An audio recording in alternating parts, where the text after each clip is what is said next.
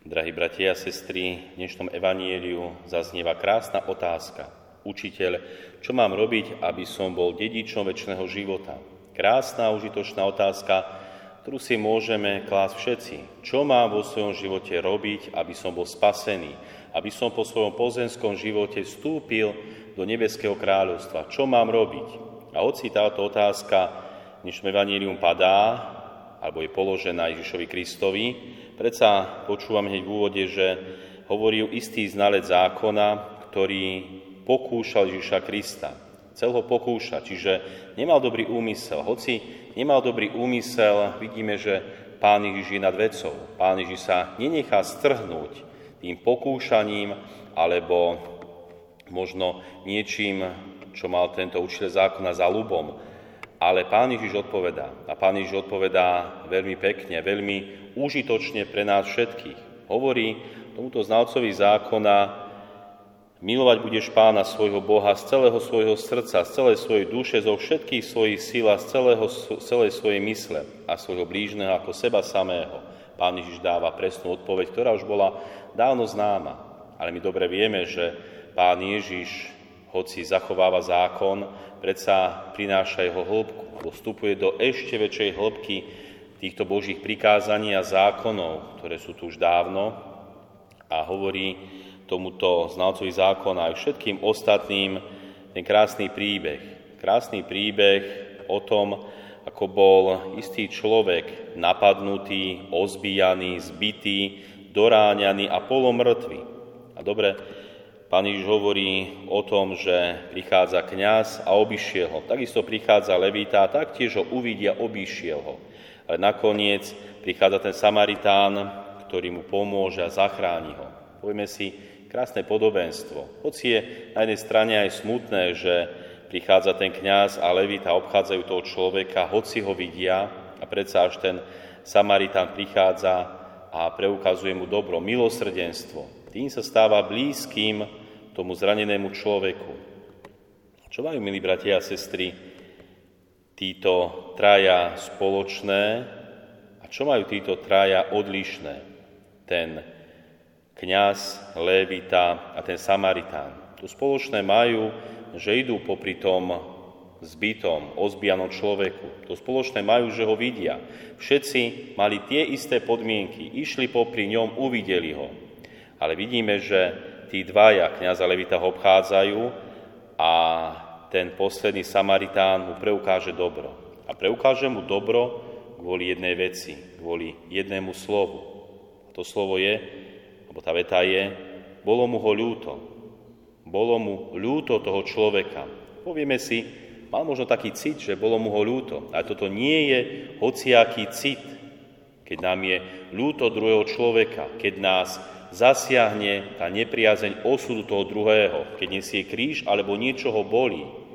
Keď nám je ľúto druhého človeka, vtedy ako by sme sa spájali so samotným srdcom Ježiša Krista. Pretože viackrát vo Svetom písme je písané o tom, že aj samému Ježišovi Kristovi prišlo ľúto, keď človek trpel. Napríklad vtedy, keď boli ľudia na púšti a pán Ježiš ich učil, tak mu bolo ľúto zástupu, lebo už tri dni sa zdržiaval pri ňom a nemali čo jesť. Pánovi Ježišovi bolo ľúto týchto ľudí, že sú hladní, že trpia. Takisto Ježišovi prišlo ľúto vtedy, keď uvidel tú vdovu, ktorá pochováva svojho jediného syna. A vtedy urobil ten zázrak a vzkriesil tohto chlapca. Vtedy bolo ľúto Ježišovi Kristovi. Takisto, keď zomrel jeho priateľ Lazár, aj vtedy pán Ježiš zaslzil. Jednoducho, pán Ježiš mal tento cit ľútosti, že mu je ľúto a spolu cíti s utrpením človeka. Toto je naozaj prítomné v srdci Ježiša Krista.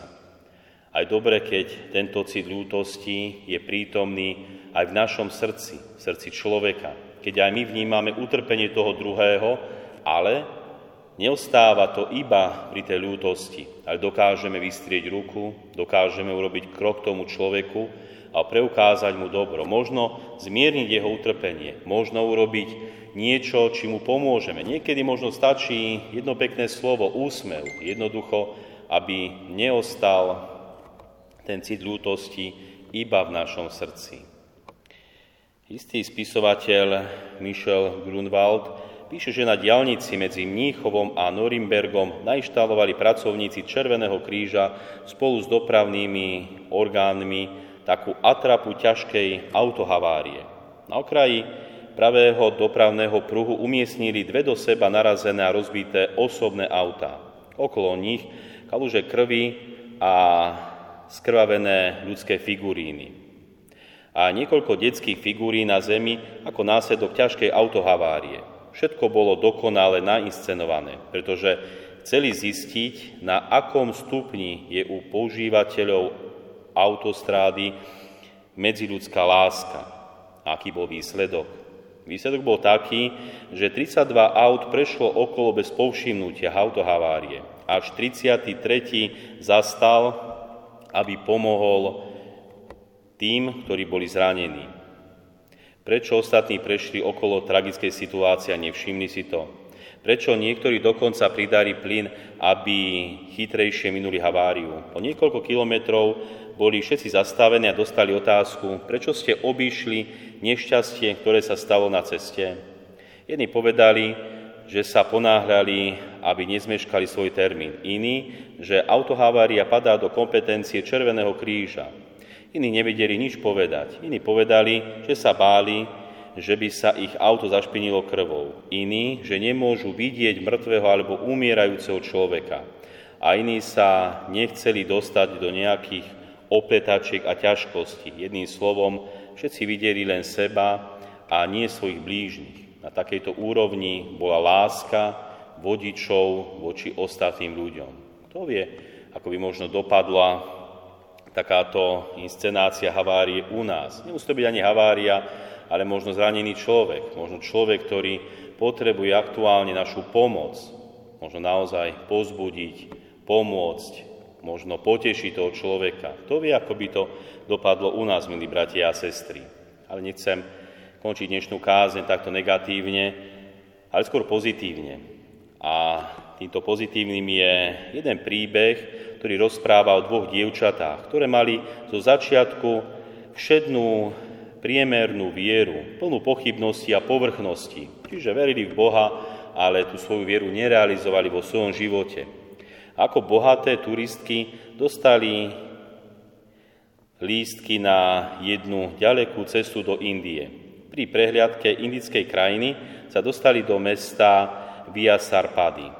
Tam videli dlhé, dlhočižné rady úbohých chorých, ktorí si s bezhraničnou trpezlivosťou čakali pred bezplatnou ošetrovňou. Videli tam vyčerpané matky s driemajúcimi deťmi v náručiach a mužov učupených na zemi. Videli, s akou veľkou starostlivosťou a láskou sa týmto malomocným úbožiakom venujú Salesiánky a bratia a sestry. Dlho pozorovali ich neunavnú prácu, až napokon sa dojate rozhodli, že im svojou láskou a pomocou ponúknú svoje ruky. Zriekli sa naplánovaných výletov do krajiny a hneď sa zapriahli do práce v Salesianskej ošetrovni. Tam sa od cestier dozvedeli, že je síce dobré modliť sa ústami, ale že lepšie modliť sa rukami. Modlili sa teda aj oni rukami keď s láskou a zdarma ošetrovali malomocných úbožiakov. Celé týždne takto pomáhali Salesiánom. Keď im vízum vypršalo, museli sa vrátiť domov. Ostala tam po nich medzera. A po istom čase od nich Salesiani dostali list, ktorý znel. Náš pobyt medzi vami prehlbil našu vieru. Odvtedy nás naša viera obšťastňuje Odtedy už nemáme vo viere nejaké pochybnosti, len samú radosť. Toto zažili tieto dievčatá, keď slúžili nezišne druhému človeku, keď obetovali svoje možno šťastie, svoje výlety, svoje dobrodružstvá na úkor pomoci druhému. Takže, milí bratia a sestry, je dobré naozaj, keď aj my máme ten cit Ježiša Krista, cit ľútosti druhému človeku. A naozaj nemôže to ostať iba v tom cite. Ten cit sa musí pretaviť práve do tej konkrétnej pomoci. A takto preukážeme lásku druhému človeku a takto plníme Božie prikázania, ktoré nie sú od nás ďaleko. ktoré nie sú nesplniteľné, ako hovorí dnešné prvé čítanie, kde znie, Veď toto prikázanie, ktoré ti dnes dávam, nie je nad tvoje sily, ani ďaleko od teba. Nie je v nebi, že by si mohol povedať, kto za nás môže vystúpiť do neba a zniesť nám ho. Jednoducho tie Božie prikázania môžeme realizovať vo svojom živote a tak plniť Boží príkaz lásky a raz určite prísť tam, kam všetci smerujeme, a to je do väčšného života. Amen.